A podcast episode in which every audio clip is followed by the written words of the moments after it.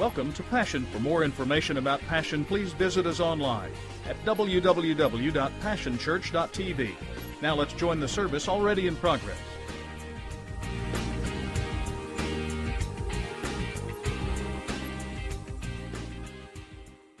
Are you guys excited to be here this morning?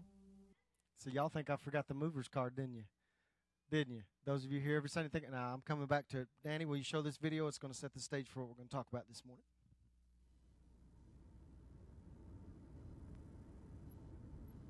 We believe in the overthrowing of darkness in high places over our country, lifting a banner of truth and love, opening eyes, giving sight to the blind, the miraculous. We've been given power and authority to overcome hate with love, fear with faith, depression with hope.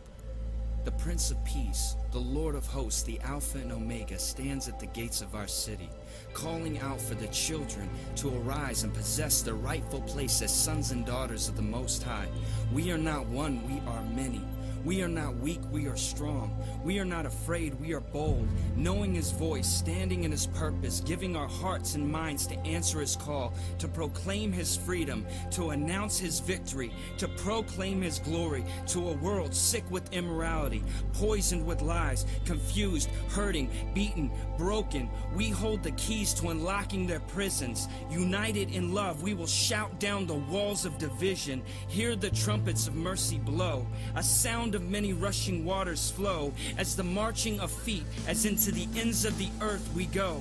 As ambassadors of the King of Kings, we declare, This is our city, this is our nation. We are the children of God, His hands and His feet, His heart and His beat. Jehovah, our leader, we are His bride as He races to meet her. We speak a message of greater hope and faith. Seek, and knock on the doors and the gates. Believe what you ask for, the Lord is not fake. He will pour out His riches for His own name's sake. This is the quest, this is the call. Some of us might die now, some of us might fall, but fear of failure will never stop us from giving our all. Awake, all you giants, you lions, you lambs. Now is the time, the moment at hand. Glory unveiled as we take back our land. Dear sweet America, no longer will you slumber, being seduced by the lies of an unfaithful lover. You'll rise to your purpose, your queen, your mother. For now is the time to be a light to your sisters and brothers.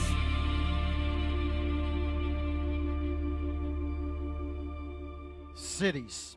We, we love cities. Uh, have you ever recognized that people are attracted to cities? You know, I grew up in a little bitty town, West Oklahoma, and I, and and as much as I love my hometown, in fact, it's my 25th high school reunion coming up this summer.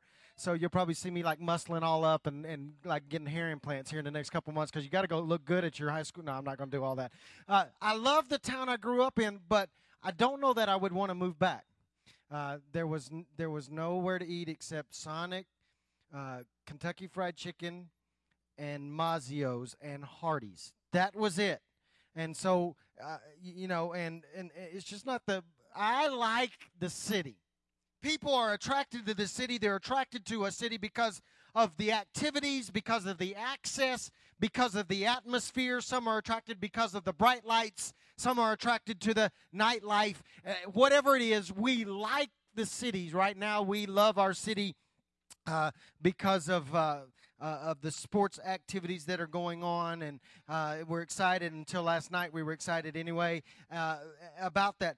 But what I am reflecting on in my own spirit is that in the New Testament, the Bible says that Jesus came up over the crest of a hill and saw a city called Jerusalem, and in fact, loved that city and was so moved by that city and had so much compassion on that city that he literally wept over the city. I, I, wonder if maybe he wept uncontrollably. We've only seen him cry in two places. He cried in the Garden of Gethsemane where his tears became, his sweat became like blood. I wonder if maybe it was another instance like that where he was so moved in his spirit by compassion over the fact that the city was full of people that were going to hell and it crushed him in his spirit. I want to embrace that city. And we love our city, and I wonder if we love it that much. I wonder if we've been moved to that place where we don't just root for our city and we just don't enjoy our city and we just don't love our city, but we actually pray for our city. When is the last time that you literally spent time in prayer for your city?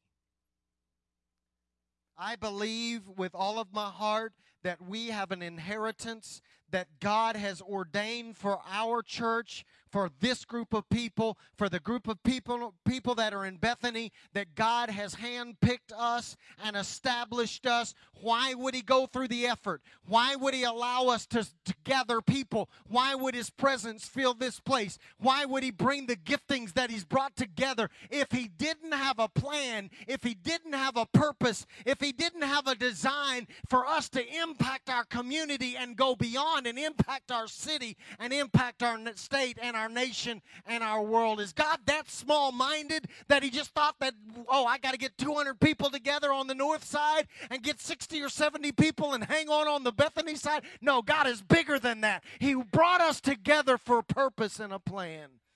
So you'll remember last uh, two weeks ago, I challenged you in the beginning of this new series called Cities that we must become the cities of refuge. I declared to you eh, that God let your anointing go with them right now in the name of Jesus and let them have revival on the Bethany campus. Amen. That's my heart. That's got to happen. Bless you guys. Thank you for coming and checking on us this morning. Amen. I, I, just am convinced of this that God has called us to be the cities of refuge. And I'm going to go back to that and explain what that was. But you will remember that I challenged you that we must become prominent. That means that Jesus must become elevated in our life and then we get nervous when people start talking like this. I'm not asking you to drink funky Kool Aid this morning, all right? Uh, I just want you to understand that Jesus is in love with his church. In fact, I'm sick of people bashing the church. I'm sick of preachers bashing the church. I'm sick of hurt Christians bashing the church because they evidently don't understand that Jesus loved the church so much that he literally gave his life for the church. Therefore, if Jesus is prominent and he was willing to give his life, then I can stand here with a little bit of twinge of nervousness, nervousness thinking that y'all think I'm calling y'all to some kind of cult. Where instead I want to say it like our church must become prominent in your life. Because if it's not, then what you're saying is, I don't really care about what Jesus died for.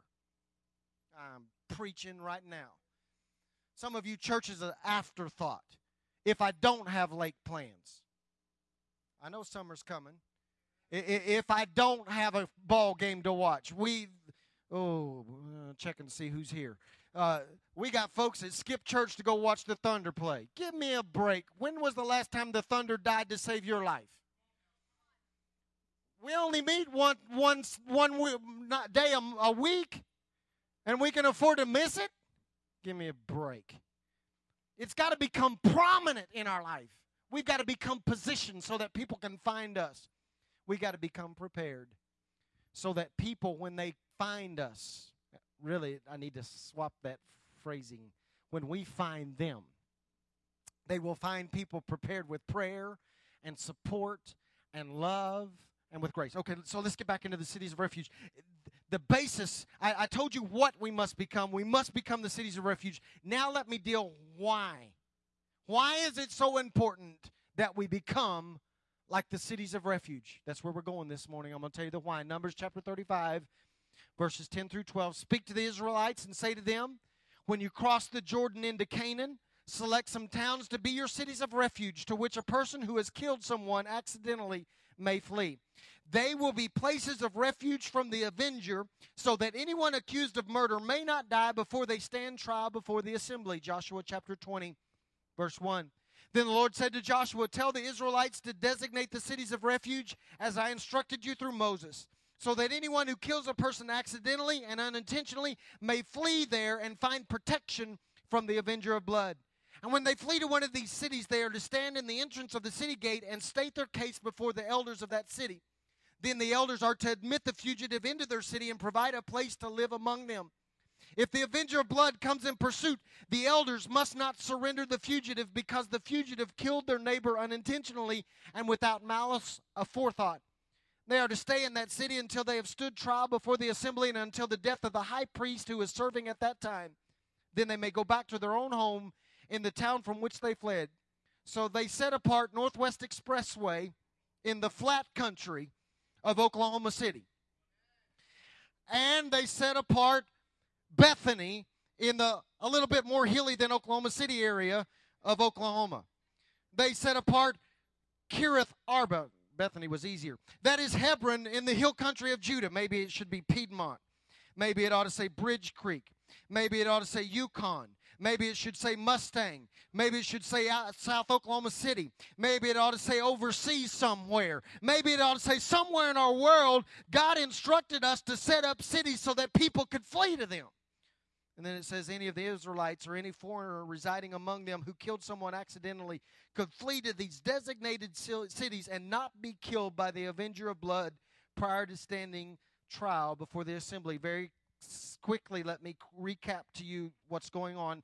The only laws they had were the laws that Moses had given them they had no justice system like we do. There was no uh, lawyers or ambulance chasers when there was an accident. They would pull up and say, I'll represent you in a court of law.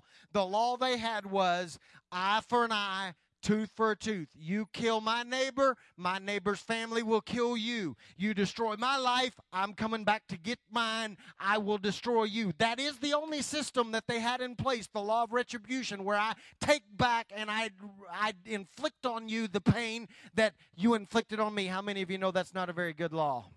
Because some of us deserve some retribution, and I'm thankful that God operates in grace instead. Amen.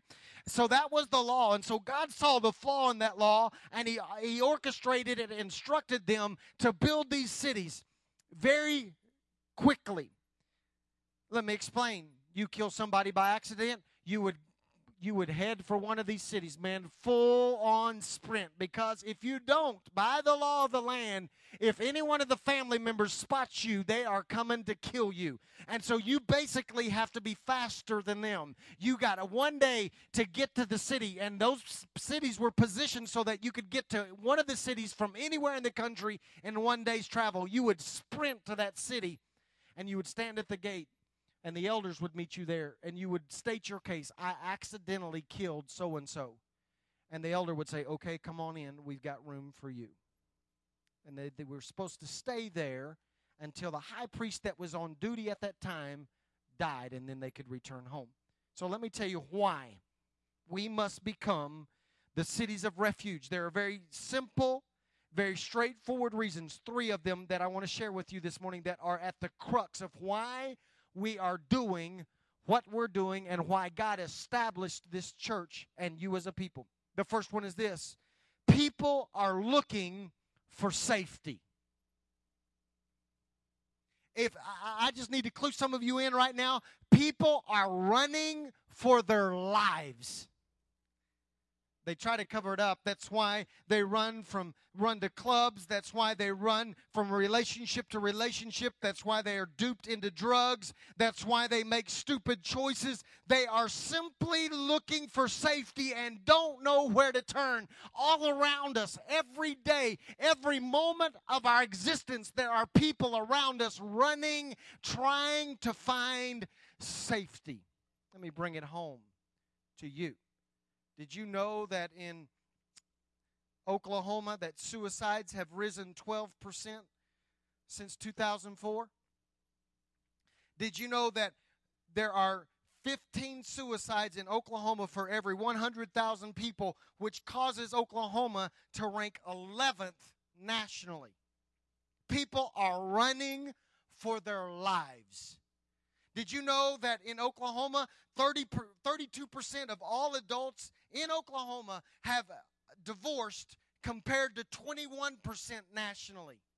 You wonder why our governor a couple years ago instituted a, a, commission to help marriages because we're higher than the national average. Then you find out that a higher percentage of currently married Oklahomans have thought about divorce. 56% of all Oklahomans that are married adults have contemplated getting a divorce when um, the country as a whole, only 42% have thought about it.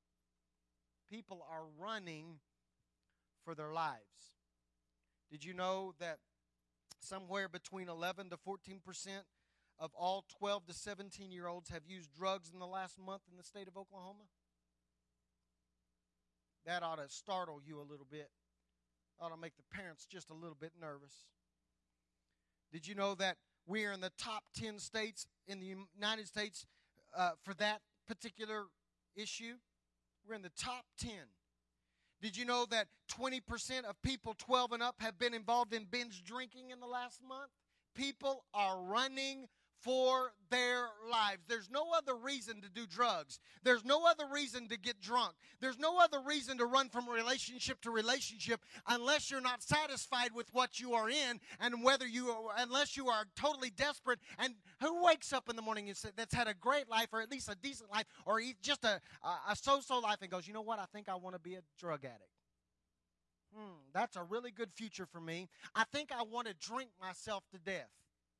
I think I want to be in about 92 different relationships and all that that entails. And when I get married, I think I'm going to divorce every one of them and end up with nine husbands, nine wives. Or who does that? People that are running for their lives do that. Hurt people looking for help. There, there's there was an old country song. I'm not a huge country fan. I like their play on words a lot of times, but there was this old song that says, They're looking for love in all the wrong places. Oh, y'all see, y'all revealing how redneck y'all are. So, yeah. And I, this is what I've determined. The problem is, is that we aren't in the wrong place at the right time. Oh, did y'all catch that? We are not in the wrong place at the right time. They are looking for something. I am declaring to you that we must run to them we have got to prepare the way for them and go get them and get them into the city. But hear me carefully this morning. Just getting them in the city is not enough. We have to keep them in the city. See, these folks would run to the cities and the elders would allow them to come in, but if they left, if they said, Oh, I got errands to run, oh, I got to go take care of my, my house, I got a farm that need I can't stay here the rest of my life, and I and the high priest is really young this time, and so he's probably going to be around a long time. I gotta go, I gotta go get my Starbucks, I gotta go take care of my kids. I, and they step one foot outside that city, they could be killed instantly. Their only hope was to stay in the city and what I want to say to you this morning is I am thankful for the number of folks that we are hearing reports connected to this church. And I'll give you that report here in just a moment. The number of individuals being saved, but it's not just enough to get them saved. We've got to do our part to keep them saved. We got to go out of our way to get them involved. Everybody needs a place to run for safety. The law of our land is this eye for an eye, tooth for a tooth, dog eat dog. That is the law of this land. And I would say to you that we've got to get to them and we must come to grips with this fact. I want you to get this into your spirit. You've got to embrace this truth right here, and that is this if they can't find grace, they can't find life. We've got to run to them. See, people are met with judgment and punishment on every side. These cities were supposed to be grace centers where those who were doomed to destruction could find life. And what I came to just let you in on, a little dirty secret about Christianity, is that that we have wielded such a hard hand on people and we have become so judgmental and vindictive that when people are running for their lives, they don't find grace, they find judgment and we have become known for what we're against instead of becoming known for what we're for. I came to remind you about what we're for. We are for people. That's what we're for. And I want you to hear me clearly this morning. I need to declare this clearly this morning to you. I am for people. I am for for loving and dealing with people. I need you to hear this this morning because this is where we've got to get to. I want you to know we are committed to truth. I will not doctor it up, and neither should you. I will not sugarcoat it, and neither should you. There is black and there is white. There is wrong and there is right. There's sin and there's holiness, and we will call people to move towards the light, move towards the holiness. That is our mission. That is what God has called us to do, but we can't beat them into doing it. We have to be committed to truth and balance it with grace. We have to be committed to both. That way, when they run for their lives and they get to us, we point out the sin of their life, but they understand that we hate the sin, but we absolutely are committed to loving them and protecting them and wrapping our arms around them and embracing them and inviting them into our family and we'll keep pointing out this is wrong. You need to grow in this area. You got to mature in this area. But we still love you even when you are wrong. We love you. We got to get there if we're not there now. The second thing i would say to you is this. People need our savior See, I think that we've forgotten that unless people get to Jesus, or the reality is, unless Jesus gets to them, they are going to die and they are going to go to hell. See, we've forgotten that fact. I don't know where we think they're going to go if they don't have an encounter with Jesus. I can't tell you when Jesus is coming back. I got no idea. I just know this He is coming back. And I don't know how all that works. All I know is that I'm thankful he didn't come back yesterday. You know why? Because there are still a lot of folks that would have busted hell wide open if he had shown up. And I got people in my own life that I want to see saved.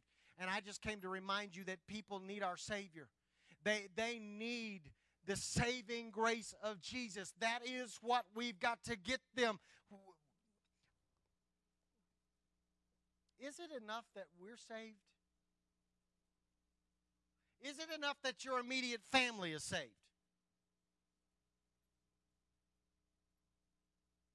Then, if the answer is no, then what are you doing about it? Where is the spirit of travail? Where is the spirit of intercession for people that are dying and going to hell? Where are the people that will refuse to go to bed at night before they've gone and won somebody to Jesus because they know if they don't, that somebody might actually not make it through the night and may not know Christ and die and go into an eternal punishment? Where is that driving force in us? I just don't see it. In fact, I'll just be honest with you. We can barely muster up enough energy to pray over our movers every Sunday. I'm getting ready to be mean. I, where's your card? Where are the people that you're crying out for? I ask y'all to pray for the movers every Sunday, and I think some of you go to sleep during my movers prayer because you've been here every week for over a year now, and we've done that every Sunday. And it's just rote. You don't even have to think about it. You just check out and think, oh, I need to go to the grocery store after church. Do you understand what hangs in the balance? When we're praying for our movers? Do you understand that at that moment, probably at the greatest moment in any one of the services that we have, we are doing spiritual warfare at that moment? If we haven't at any other moment in our service, we are battling for souls. These people on our list are going to die and go to hell if we don't get them to Jesus. That ought to keep us awake at night, and it certainly ought to keep us awake during our movers' prayer. Then I, will announce to you week after week. I think y'all think I'm making up numbers. Last year, from January 17th to December 31st, we saw 73 individuals. I look around, I go, Where are they? Well, we got them in the city. We just didn't work hard enough to keep them in the city. I'm thankful. I mean, when I announced to you that we saw 73 people give their heart and life to Jesus last year, we ought to go crazy nuts. And then when I tell you that your bulletin says that we've seen 24 say this year only one problem Saturday happened after I'd printed the bulletin on Thursday. And so last night, Mike took his rap group down to Joseph Harp um, Correctional Facility, where so happens that one of my classmates who killed his mom two weeks before our high school graduation is there for life took his rap group down there, and 10 more people got saved. So the number is wrong. It ought to be 34. There should be some excitement about the fact that somebody got to Jesus. But I think we've forgotten how important that is. I think we've forgotten the fact that if they don't accept Christ, they have no hope. We've become so wrapped up in us. Let me say it like this to you, and maybe it'll drive the point home, and then I'll move on. We've got to become focused on the high priest again.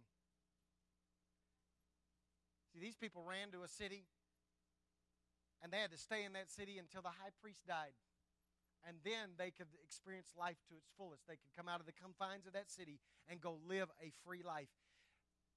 Do y'all not get the fact that the high priest died? That is the great news that we have.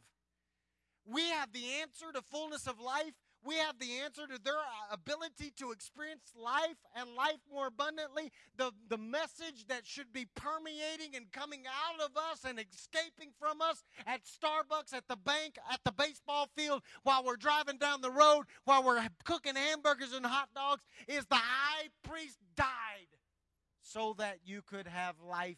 And He's taken on your punishment, and He's taken on your judgment, and He's taken on your sin. And therefore, we have the greatest message to share in all of the world. We've got to come to grips with that fact again. They don't need anything other than our Savior. That's what they really need.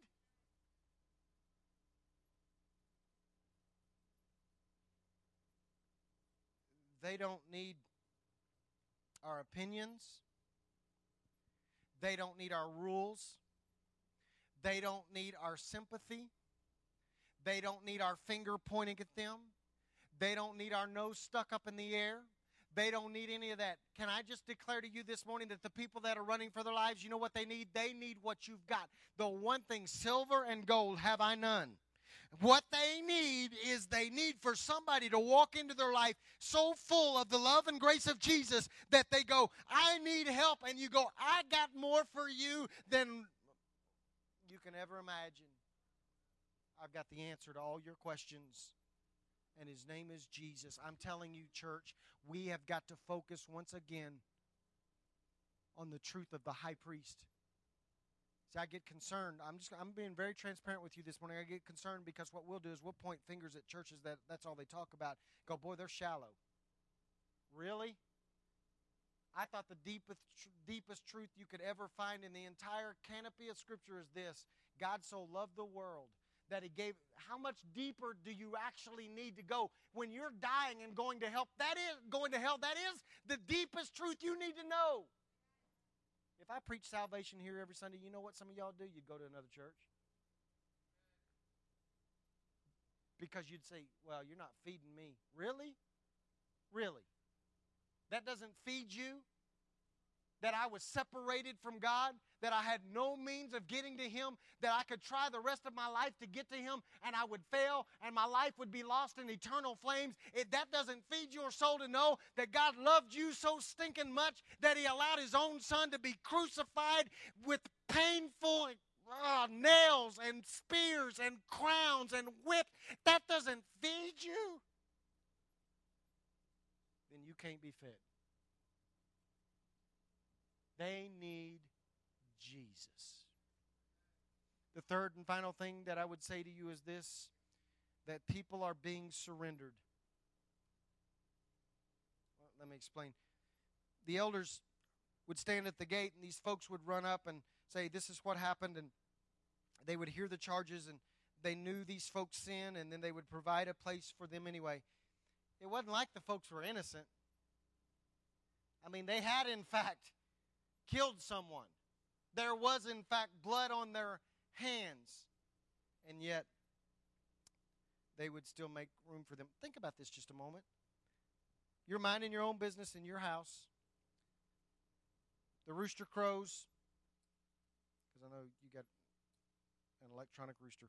Uh, your rooster crows, and you get up and you go to your front door and you open it, the sun is shining, and you look next to you, two houses down, and there is a U Haul truck pulled up, and you see this guy unloading his stuff into the house. And if we're a city of refuge, then a thought process starts. Hmm. I don't know anything about him except one thing he's guilty. Think about this now. This was the reality of their life when somebody moved in next to somebody without ever hearing their story, without ever hearing their experience, they could automatically make the assumption they're guilty. They are murderers. They've got blood on their hands. Can you imagine that? That's where these folks were at. He was a sinner, but now he's my neighbor. Maybe it would do some of us good to remember our former condition. Maybe it would help us to recognize that we are nothing if not sinners saved by grace. Maybe we haven't always been as we as holy as we think we are right now. Maybe we haven't always glowed in the dark because we're so stinking spiritual. Maybe we haven't always worshiped as freely as we do right now.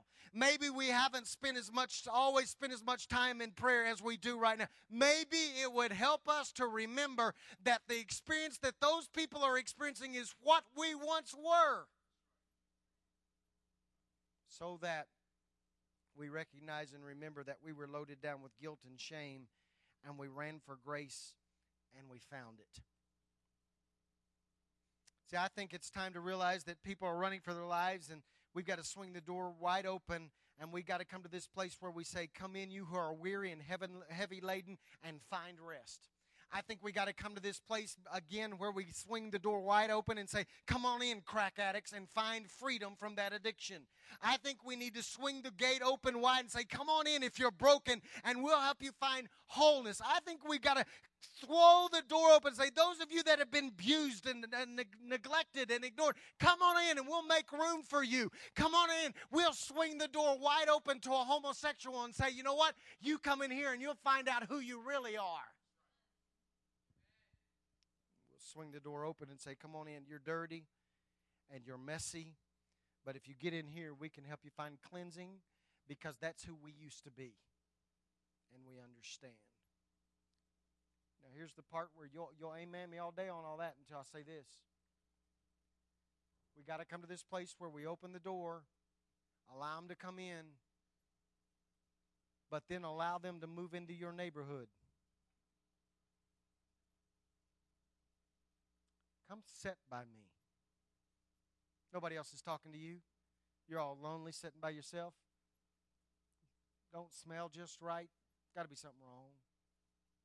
Come sit by me. Come sit by my kids.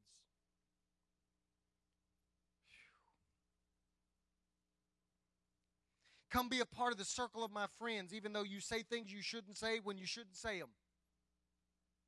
Even though I feel like sticking my fingers in my kids' ears because I'm scared to death, you might say something I'm going to be embarrassed about. And we don't talk like that at my house, but that's all right. You were guilty, and I'm allowing you to move in, and I'll and I'll I'll deal with it, and we'll we'll do some instruction. But that's all. I I understand that you need grace. You're guilty. I was guilty. We were all guilty. Move into my neighborhood, become my friend, let me ask you this question this morning, and we're going to finish here. Who will you refuse to give up on?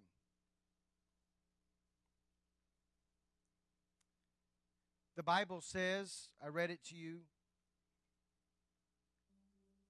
It says, if the avenger of blood comes in pursuit, the elders must not surrender the fugitive. Who will you refuse to give up on? See, I, am just convinced as a church that we've surrendered the hungry to welfare, and we've surrendered the sick to the hospitals, and we've surrendered the mentally ill to the crazy houses, and we've surrendered the weird, weird to the clubs, and we've surrendered the, the, the angry to the, to the gangs, and we've surrendered the broken to the therapists. We've surrendered everybody, and we've refused to come to this place where we will stand and say, you know what? I refuse to give up on you. So, my question for you this morning is this Who will you refuse to quit on? Who in your life, okay, we got to bring this practical. What five people in your life do you know that you rub shoulders with, that you have relationship with, that are not saved, that you would say, you know what, I'm going to keep asking you to come to church, and I'm going to keep telling you about Jesus, and I'm going to keep praying on uh, for you, and I'm going to keep weeping for you, and I'm going to stay up late at night and hit my knees for you because I recognize that if I give up on you, you have no hope. Or are they so far gone that it's too late? I want you to stand with me this morning.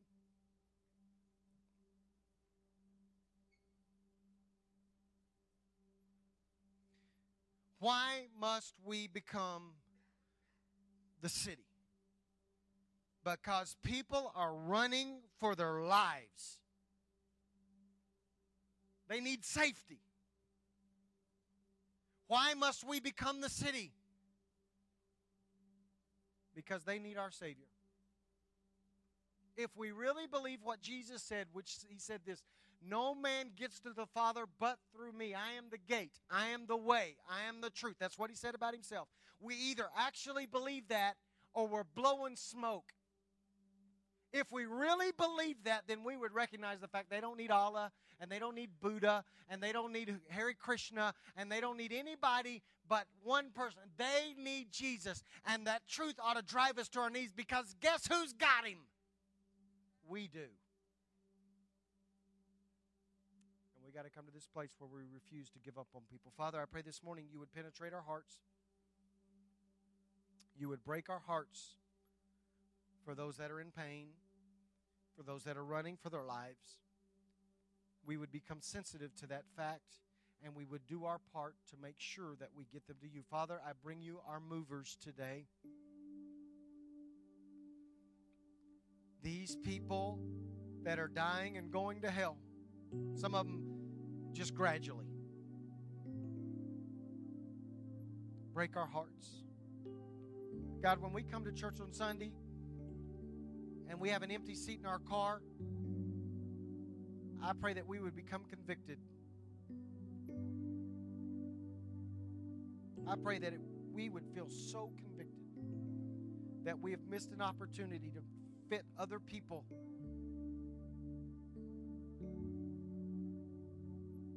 God, I pray that when we walk into this building or into the Bethany campus and we sit down and there are nine other chairs around us, our heart would be broken and we would literally put faces in those chairs. And you would begin to pinpoint people that you have put us in relationship with, that we have influence over, that we could do our part. And there's a very high likelihood that they would give their heart and life to you, but we've surrendered and given up because it seemed difficult and hard. I pray that you would challenge us this morning and that when we come to church and there's an empty chair around us, it would break our hearts and we would realize that there's still work to do and there's still lives that need to be impacted. God, I bring our movers to you. If we would see our movers saved, God, we wouldn't have a chair to spare. I pray, Jesus, you would touch our movers and you would cause them to surrender their heart to you. Give us the right words, give us the right moment, give us the right thing to say that would penetrate their hard hearts and cause them to want you as much as you want them. Father, I pray that you would allow us to learn how to be in the wrong place at the right time. The wrong place may be at work. That's not the right place to when is it? Oh, yeah, it's the wrong place, but we're there at the right time. God, school might seem like the wrong place with everything that's going on around us, but it's actually the wrong place at the right time. You've sent us there as ambassadors. Let us see ourselves as missionaries the supermarket going through the line. I can't hold this line up to tell them about Jesus. It's the wrong place, but I'm there at the right time. Use us, I pray. Crush our hearts again with compassion. I'm calling for the spirit of intercession to rise up in my people. I'm calling for the spirit of travail to rise up in my people, where in the privacy of their own home they will weep and cry out for their city and for their neighbors and for their friends and for their family. We refuse to surrender those that belong to us. Father, I pray that you would do that in Jesus' name. Every head bowed, every eye closed. Two calls this morning. If you're here and you do not know Jesus, I want to say this to you. You need a Savior. More than you need anything else in life, you've got to know Him. He can rescue you, He can change your life forever. If you're here and you say, Steve, I need Jesus. I want Him to be the Lord of my life this morning, and today is my day. Would you just quickly raise your hand and pull it back down? We will not embarrass you. We will simply pray. Is there one? I'm going to trust by that that every one of you as a Christian this morning and know Christ as your personal Savior, then I want us to pray this this morning. Would you just, every one of us, would we raise a hand right now and just say this to the Lord in your own way? Jesus, I pray you would give me a heart of compassion again. Soften my heart for those that don't know you. Help me not to ever miss an opportunity. When you open a door, when you make a way, as nervous as I am, and as uneasy as I, I seem to be in that moment, I pray that a spirit of boldness would come over me and I would speak your truth and I would love them into your kingdom and then I would love them into staying in your kingdom. Father, I pray for every hand that's raised, every person that has their hand raised right now. I pray in Jesus' name their focus would once, once again become the high priest and what he's done for us. It's the greatest message we could ever have. Don't let us grow tired of that message. Don't let us take that message for granted. Let us share it with those that we come into contact with in Jesus' name. And everybody said, Amen. You're free to go this morning. Thank you for being here. God bless you. Love on somebody. Fellowship for just a few moments and get you a hamburger and a hot dog.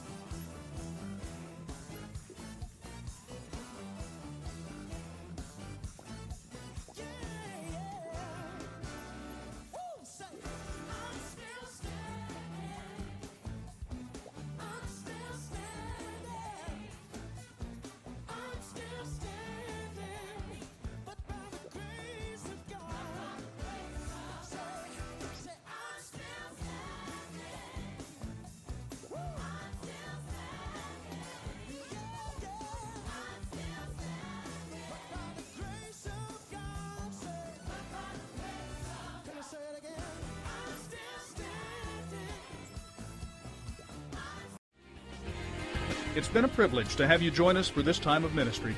To find more Passion resources or to make a donation online, visit www.passionchurch.tv. Remember, you can't live without passion.